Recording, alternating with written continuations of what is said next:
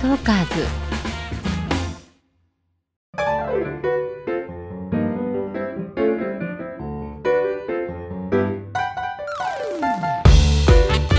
こんにちは、キクエステ。誰でも輝くパーソナル診断二上由美子です。本日のキクエステは、えー、スペシャル企画です。えーと、いつもはお迎えしたゲストの方のバーサルカラーとか骨格診断などをさせていただいて私の方からアドバイスをさせていただくという形なのですが、えー、今回はその逆になります、えー、私が主にお勉強させていただくスペシャル企画になります。というわけで今回のゲストはイメージコンサルタントの、えー、世界のプロ中のプロえー、選挙活動ですね。立候補者を選挙に勝たせる。その卓越した手腕から勝たせ屋の意味を取るブランディング戦略家鈴鹿久美子さんをお迎えしております。鈴鹿さん本日はよろしくお願いいたします。よろしくお願いいたします。お願いします。まずはあのリスナーの皆さんに、えー、鈴鹿さんのプロフィールをお伝えしていきたいと思います、えー株式会社インスタイル代表取締役元衆議院政策担当秘書、えー、秘書時代の15年間で6人の政治家に仕える中勝因敗因を分析研究し勝つためのノウハウをブランディング戦略として体系化。独立後議員秘書専門の人材紹介と勝率88%を誇る。選挙コンサルティングでテレビメディアからも注目を集めています。えーと、現在は政治家だけでなく一流企業のエグゼクティブをかつリーダーへと一気に成長させる手法を求めて大手医療機関や弁護士事務所外資系企業などからもオファーが絶えないもう素晴らしいイメージコンサルタントのもうまさにみんなが目指す、えー、お仕事をなさっている方です。えーと、私はですねイメージコンサルタントの資格を取るためのスクールをあの経営しているんですけれどもおそらくですね私のスクールの卒業生の皆さんはこの今日の、えーと、鈴鹿さんのお話を、はい、私と一緒に楽しみにワクワクしながら一緒に聞いてくれてるんじゃないかなと嬉しい。ありがとうございます。人手が足りないのでそういう方が手伝いに来てくれると嬉しいです。本当にどうしたらそういう修行ができるのか、はいも知りたいんじゃないかなと、本当に思います。えっと、今日はそんなことも含めながら、はい、えっと、鈴鹿さんからいろいろなテーマのお話を、え伺っていきたいと思います。よろしくお願いいたします。よろしくお願いいたします。トーカーズ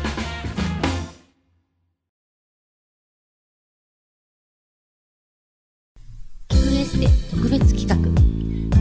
ゲスト、えー、鈴鹿久美子さんとお話ししていくテーマの前に、えーとですね、先ほどあのもうねプロである鈴鹿さんに、えー、ドレープを当てるというちょっと緊張する作業があったんですけれども、えー、鈴鹿さんのパーソナルカラー診断をさせていただきました。あのまあ、人から診断されるのが久しぶりということでしたが、はい、久しぶりにこうドレープを当てられるというのは、はい実際どんなあ緊張しましたね。あ久しぶりだ、この座ってる感じ。と思って、クライアントの方って最初こんな風にドキドキするんだなと思いました。新鮮でした。なるほど。ちょっと私も勉強になります。はい。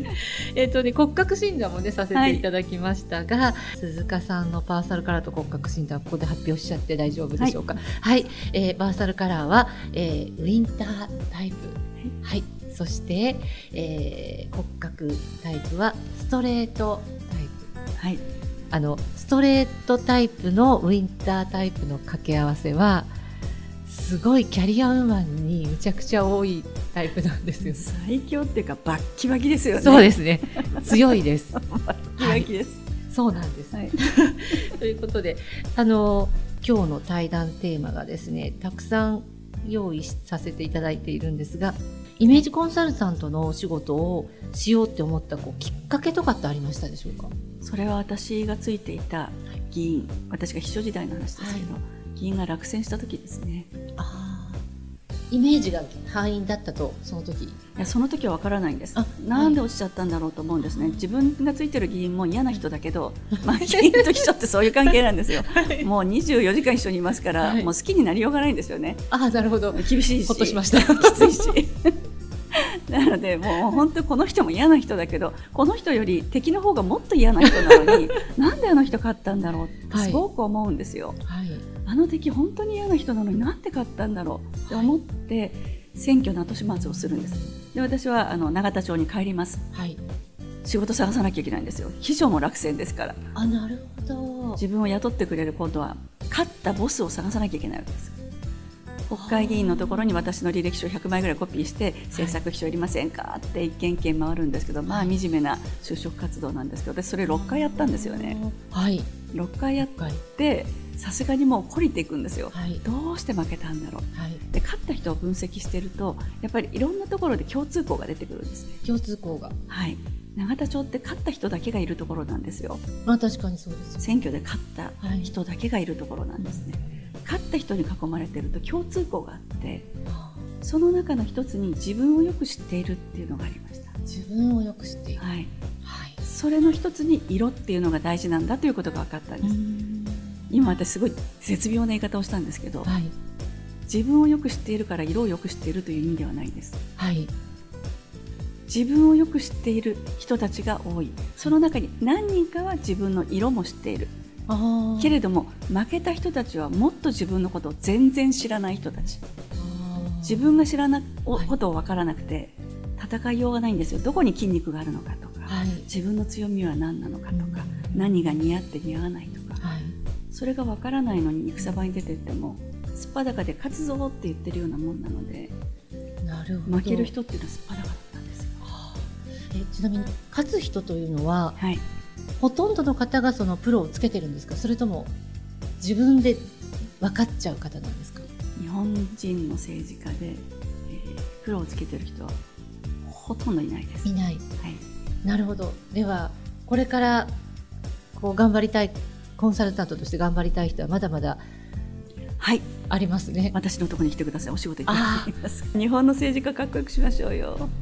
そうなんですよね。ねどうしちゃったんでしょうねって思うことありません？そうなん国会中継とか見てて。そうなんですよね。あの逆に教科書に載っているちょっと昔の人の方が、うん、なんかこうまだかっこいいような気がする人が。そうですね。あのちょっと昔の方々っていう、うん、あの大物の政治家の方々は、はい、多分あの正統派のお洋服の着方をしてたはずなんです。ああ確かに。日本に洋装が入ってきて、はい、お洋服屋さんは西洋から来たお洋服のルールそのままでお作りになって、はい、その形の流行はあるにしても、はい、正しいものを着ていたはずなんですね。それですね、うん、なるほど。ですからちょっと見てると安心感ありますよね。あります。あの高級感もあります。そうなんです。やっぱり正統派の服装、まあ、スーツの場合は特に正統派を着ていてほしいですよね。そうなんですよね。それがなんだかもう最近どうしちゃったのかなっていうことがあるんですね。そうです、ね、それは正しさを知らないからなんです。そこが一番問題なんですね。あのファッションもいいんです。ファッションもいいですけど、まず正しさ。はい、国会議員になぜ正しさが必要かというと、はい、正しさの中に信頼ができてくるからなんです。はい。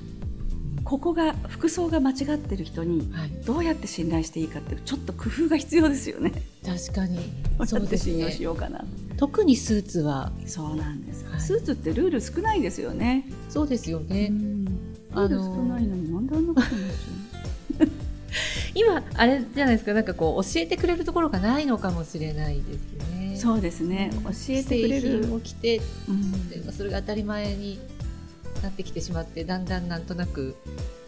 なんとなく来ちゃっているとそうですね、ただ私も見るに見かねて、はい、押しかけ女房、はい、みたいに、はい、コンコンって議員室行って「先生いる?」って言って「ありますけど」って「先生先生もう何あの国会答弁の時のシャツどうしてボタンダウンなの？運動すんのこれから」って言ったら「は?」みたいに言われてもう国会であの場で話す時はボタンダウンじゃないでしょっていう話をするんですけど菅さん僕はねこのボタンダウンでずっとやってきたんですよ。だったら今すぐ変えてください。って言うんですけど僕はこれでやってきたって言うんですよ。でもこの間ついに変えましたけどね。本当ですか？もうさすがに叱られたようです。もうちょっと心の中で小さな声で「ざまみろ」と思いましたけどね。そうですよね。ほら叱られたと思いましたけど。でもあの議員さんだとこう、ね、あの大御所のその世代の方ともお会いするので余計ちゃんとルールが必要な気がしますけどねイメージですでも大御所の方は教えないですよね。そうですよね、うん、よほど自分が可愛がっている子分で、はい、その人には出世してもらわなきゃ困る、あの派閥で大事にしているっていう方だったらあると思います。実際いますよ。あの名前出してもいいのかな、まあ、親分の名前を出してもいいでしょうね。はい、あの麻生さん。あはい麻生さんはとてもおしゃれで有名な方ですけど、ね、本当にあのスーツをきちっと着るために、はい、あの体型も整えてらっしゃる方なんですが、体型もちゃんと。お腹出てないですよね。さすがですね。で麻生さんの下で頑張ってらっしゃる国会議員の方は、うん、一瞬ちらっと見ると麻生さんかなと思ってあ違うと思うぐらいそっくりです。あ服装もきちっとしてらっしゃって文字も綺麗に筆字をビシッと書かれたりそういうこう伝統的なものがありますよね。なるほど。正統派の服装ですね麻生さん、はい、やっぱりこうきっかけとしてはその服装のルールを知らない人が多かったり自分を知らない人が多かったり、うん、それによって落選する人がいるんだっていうところに気づいて。そうですね、うん、自分を知らないまま戦場に出ても何も戦えなかったということです、はい自分の持っているものがどういうものなのかそれが肌の色だったり、はい、骨格だったりもちろんしますけれども自分がやりたい政策、はい、実現したいこと、はい、それが何なのか、そのために何が必要なのかって言って次は鎧の次には武器を揃えますよね。武器、はい、武器は政策だったりあの話し方だったり、手の動かし方だったり、笑顔の作り方だったり、肌きれいにするとかそうですよね。なるほど。それでトータルで人を作っていく。はいやらないと、はい、東京ドーム2個分の人に名前を書いてもらわないと当選ってしないんですよ。東京ドーム2個分、はい、衆議院だったら約10万人の方に手書きで自分の名前を書いてもらわなきゃいけないんです。そうですよね。なんか途方もない数ですよね。そうなんです。あの今のお話で、うん、まあ肌も綺麗にとお話ありましたけれども、なんかちょっとですね最近本当ここ数年の話なんですが。パーソルカラー診断とか骨格診断が来る、はい、流行して、うん、で別にイメージコンサルタントイメージを作るとかそういうものはまあ必要がないとか興味がない。あのただおしゃれをしたいだけのあの方たちにも流行ってきてしまったということが多分理由としてあるんだと思うんですけれどもイメージコンサルタントイコール診断する人みたいなちょっとあの誤解が広まってしまっていて、えっと、診断は一つのこう道具の一つに過ぎないわけですね。あの私もあのパーサルカラーの色を絶対にその人に勧めるかというと本当のイメージコンサルティングをしている時はわざと外すことももちろんありますしとか、うん、あの人によってはちょっと話し方が力強さが足りないんでボイストレーニング受けてくださいとかそういうところまで余計な口を出すのがイメージコンサルタントなんですよって説明をするんですけれども、はい、なかなかちょっと最近誤解されているところが多かったりして、はい、私自分自身がコンサルした中で目的がちょっと選挙の話した時にところでとても言いづらいんですが、えーとね、30代前半の男の子だったんですが、はい彼女いない歴年齢で自分は彼彼女が欲しいんですと言ってイメージコンサルティングを受けに来た方がいらっしゃったんですね。はい、でもちろんカラー診断も骨格診断もしましたし姿勢とか歩き方も変えましたけれどもそれよりもあの毎日お母さんのお弁当を持って会社に行くこととお洋服をお母さんに選んでいただくことを一時停止していただくようにお願いしたんですね。やめろっていうのはちょっとすごくしょんぼりされちゃったので、彼女ができるまでの間でいいから、ランチはコンビニで我慢してください。お洋服は失敗してもいいから自分で買いに行ってください。ってお願いしたんです。すごく不安そうな顔をされてたんですが素直に全部実行してくださる方だったんですね。そうなんですね、えーと、晴れて彼女ができましたって嬉しそうに報告があって私あのカラー診断や骨格診断やウォーキングのレッスンよりも私多分お弁当とお買い物が効いたと思ってるんですけど。ありますよねそういうことってね。すごく嬉しそうにも、はい、彼女も連れてきてくれて。ああよかったですね。本当にできたってもう連れてきてくれたそれは大事ですね。でもやっぱり二上さんお優しいんだと思います。私がそこにいたら家を出ろって言います。家を出ろ家を出ろ。一人で暮らせと一人で暮らせさすが。まあでも片せやというね意味を取るぐらいだとそのくらいちゃんとズバッと根本的なところからアドバイスできないと。ああそうですね、ね、アドバイスっていうかもうあのその人その瞬間に変わらないときっと人生ダメにしちゃいますもんね。確かにそうですよね。よね。だったら今変わるチャンス今だよねって思いますよね。はい、そのくらい言い切るにはやっぱりコンサルタントの方にも覚悟が必要だと思うんですけど、そ、ねうん、その点がやはりあの突出してらっしゃるのかなと思います。言い切る勇気も、はい。あるし腹のくくりもあるという。そうですね、政治家はあの言ってあげないと死んじゃうので。選挙って民主的な殺し合いなんですよ。はい、殺し合いの場ですから。殺し合い。また名言が出ました、うん、なるほど。なのであの引き分けってないんですね選挙は。引き分けはなくて民主的な殺し合いで勝つか負けるか生きるか死ぬかだけなんです、はい、負けた時の惨めさは私も十分知ってるので負けたらああなるっていうのは本当に骨身に染みてるので、はい。負けてほしくないんですよ。どうしても勝ってほしいので厳しくなりますよね。あもうそこには本当に強い深い愛がありますねそうですね、愛以外では仕事はできないかもしれないです愛以外では仕事はできません。あの聞いてらっしゃる皆様も。はい。あの随偉そうですけどね。いえいえ大事ですよね。そう思います。うん。はい。イメージコンサルタントとして考える色の重要性についてあの教えていただいてもよろしいでしょうか。はい、えー、色の重要性っていうのはもちろんカラー診断をして決めていきますけれども、はい、私の場合はその4つの季節に分けるということはしません。はい、なぜなら選挙がいよいよ始まりました。はい、ポスター貼られてみました。となると、隣の方と同じ色だったっていうことはまあまああることなんですね。はい、ですので1色だけ選ぶということがとても怖いんです。はい、なので、えー、イエローベースかブルーベースかの2つにまず分けます。はい、でまずそこを分けて、その方の政策はい、企業だったらあの売り物になるあのキャッチコピーもそうかもしれないですけど、はい、そこに合う色を探します。なるほど。例えば、はい、えー、自然を大事にしよう、はい、えー、CO2 がどうしたっていうことを僕は訴えたいっていう方だったら、森の色土の色、そこからカラー診断で合う色顔の横に持ってきても大丈夫な色を決めますので、あのカラーの番号がありますよねビッグカラー、あの、えー、カラーシートの中からあなたはこの番号っていうのを一つ選んで、はい、それに補色としてもう一つ必ず選びます、はい、その2つを作るのが一番最初の仕事になります。会社のコーポレートカラーを作るような。そうですね、はい、はい、ポスターにした時に相手とかぶってもどこか特徴が出るような保険ですけどね、はい、ドキドキしながら選びますそうですね。もう、はい、コーポレートカラーのようなその方のテーマカラーなので、はい、その後活躍してもずっとその色を使っていかれるわけですよね。はい、あかなりプレッシャーもありつつ、あのー、やりがいのあるお仕事です、ね、そうですね。ただ似合う色だったらいいというものではなくてその人の訴えたいものにぴったりくるかどうかってそれがすごく大事なんですよね。はい、例えば私オレンジ好きなんですっていう方いらっしゃるんですけど、はい、オレンジで何を訴えますか？例えばみかん農家がたくさんあるとか。で自分の実家もそうだっていうんだったら分かるんですけれども、はい、そうじゃなくて自分は魚屋だと。い。う時に、オレンジの魚ちょっと難しいなっていうことになっちゃうの。でそれをどうやって結びつけるかはものすごく考えます。どうしても好きな色だと言われたら。でもじゃあオレンジを補色の方に持っていって、はい、海というんだったらマリンブルーを最初に持ってきましょうとか。ど。で名前のところにオレンジをどこかで使いましょう。あそんな言い方。濁点のところだけオレンジにしたりとか。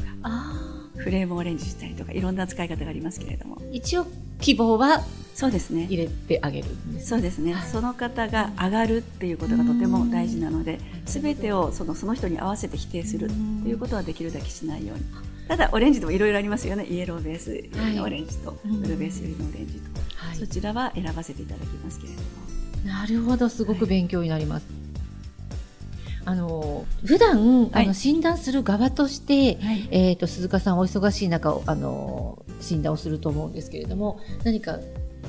気をつけてらっしゃることとか心がけていらっしゃることあったらぜひリスナーの皆さんにも含めて教えてあげていただき、はい、ありがとうございます。あの私が診断するシーンというのが皆さんのその日頃の服装にどのぐらいお役に立つのかなとちょっと思いますけれども、えー、選挙に出るよっていう人が来た時に、はい、大抵そういうのって時間がなくて急いで！そうですよね。っていう場面なんですよね。はい、急いで！っていう時にあの日当たりのいい、はい、あの外の光がたっぷり入るところでカラー診断してという時間がなかなか取れないので、急いで立候補することに決まりました。この人よろしくお願いします。はい引き受けましたというそのあの首根っこを捕まえてそのまま私が行くのは、はい、東京だったらばあの伊勢丹新宿店のメンズ館のネクタイ売り場に行きます、はい、女性でも。はい。そこの新宿店のメンズ館。メンズ館、はい、でそこのネクタイでカラー診断しちゃいます。すごい。でその生地を持って骨格診断もあのネクタイ当てたりすると体触れるので、はい、それで一緒に骨格診断もして骨格診断も取り入れてくださって。おかげさまであの高見さんの本は随分読ませていただきました。私ほぼ全部今鳥肌立ってます。嬉しいですまさか使ってくださってると思ってなかった。いや骨格診断がないと生地が選べないので、糸の太さと。あとボリューム感どこに持っていくかっていうのもとても大事。鳥肌が 嬉しいです。ありがとうございます、はい、もうおかげさまで本当に勉強させてもらいました。これかと思いました、ね、答え合わせみたいなもんですよねプロの方だと、ね、はい多分ですねこれ聞いてらっしゃる方は、うん、あの私のスクールの卒業生に限らずパーサルカラーとかそのイメージコンサルタントのお勉強中の方とか、はい、お勉強後の方とかもきっとたくさん聞いてくださっているので、うんはい、あのもうそういうお話はすごくもう食い入るように聞いてらっしゃる方が多いと思います。はい、もうベテランになると、うん、こうです。ネクタイで売り場のネクタイで診断できます。時間がないからすごいって思ってらっしゃると思いますよ。時間がないからなんですけどただ私の目だけで見るのが心配なので、はい、あのプロの方に大きな声で「すいませんどなたか手伝ってください」って来ていただいてあと一人二人の方と合わせてどうかしらって見ていただきます、やっぱ角度によっても、はい、ああいう場所っていうのは見え方が違いますよね色も。そうです、ね、あとネクタイの折りによっても、あの反射の仕方が違うので見ていただいてどうでしょうかね。なので大体5分ぐらいで全部わーっとやって、はい、そのままネクタイは大体同じ色の同じ生地のものを3本。男性だったら同じものを3本。同じもの全く同じものを3本。全く同じものを3本。もし同じものがなかったら似た感じのもの、はい、もしくはあえて、えー、同じステあのステータスというか同じぐらいのお値段のものでちょっと違うものを買って。なるほど。それは理由は？3本というのは、はい、あの大抵私のところに来る方というのは、はい、新人さん。で知名度がない、はい、で知らない人に誰も投票しないので、はい、知ってもらうためには今日私に会ったこの瞬間からこのネクタイをずっと締めててください寝る時以外。なんなら寝る時もこれで締めて。寝る時も。言うんです、はい、でもずっとそれを締めてもらいますので汚れます。でその後に写真撮影になるのでポスター用の、ポスター用にはこれを撮っておいてください、で大事な方に会う時をもう一つどうしましょうなるほど。のであの松竹梅みたいに分けて毎日使うのはもう手洗いして汚れたら手洗いしながらも毎日つける。でポスターの自分とその自分がいつも同じであるようにっていうふうにしていただきます。最低3本ということですね。そうですね知名度もないくせにおしゃれなんかするんじゃないってよく言うんです私。知名度がないくせにおしゃれなんかするんじゃない。名言一つ目です。多分今日名言がたくさん出るんじゃないかと思うんですけど。おしゃれしてる場合じゃないんですよね。あそうですよね。選挙勝たなきゃいけないので。ですからファッションっていうのとはちょっと違うかもしれないです、そうですね、はい、はい、私がご案内するのは戦場に出ていくための鎧です、はい、鎧をその辺の吊るしである鎧だとか、はい、レンタルの鎧とか、はい、誰かのお下がりの鎧を着ていって、はい、その戦に勝つとは限りませんので、はい、勝つために何が必要なのかということで、あの色ももちろんですけれども骨格診断もさせていただきながら、その人が勝つための鎧を作るっていうのが私の仕事のでちょっとその柔らかさがなくてごめんなさい。なあんま面白くないかもしれないですけど。そんなことないですあのイメージコンサルタントあの私のスクールではパーソナルカラーと骨格診断を学んでも方向性が大きく2つありまして、はい、イメージコンサルタントを目指したい人と、うん、パーソナルスタイリストを目指したい人がいます、はい、やはり入り口の段階でどう違うんですかってご質問があるんですが、はい、もう一番分かりやすく言うと、まあ、あの政治家の方をクライアントとしてするところまでいかなくとも目的があるのがイメージコンサルタントで、おしゃれをしたい人のサポートがパーソナルスタイリストですよというお話をしてるんですが多分今の鈴鹿さんのお話を聞くとすごく腹落ちしてもらえるかなという気がします。はい、そうですね。鎧作りです。そうですよね。うんえー、まだまだ、えー、お話が尽きないと思いますので、えー、この続きは来週配信予定のパート2で、えお話ししたいと思います。よろしくお願いいたします。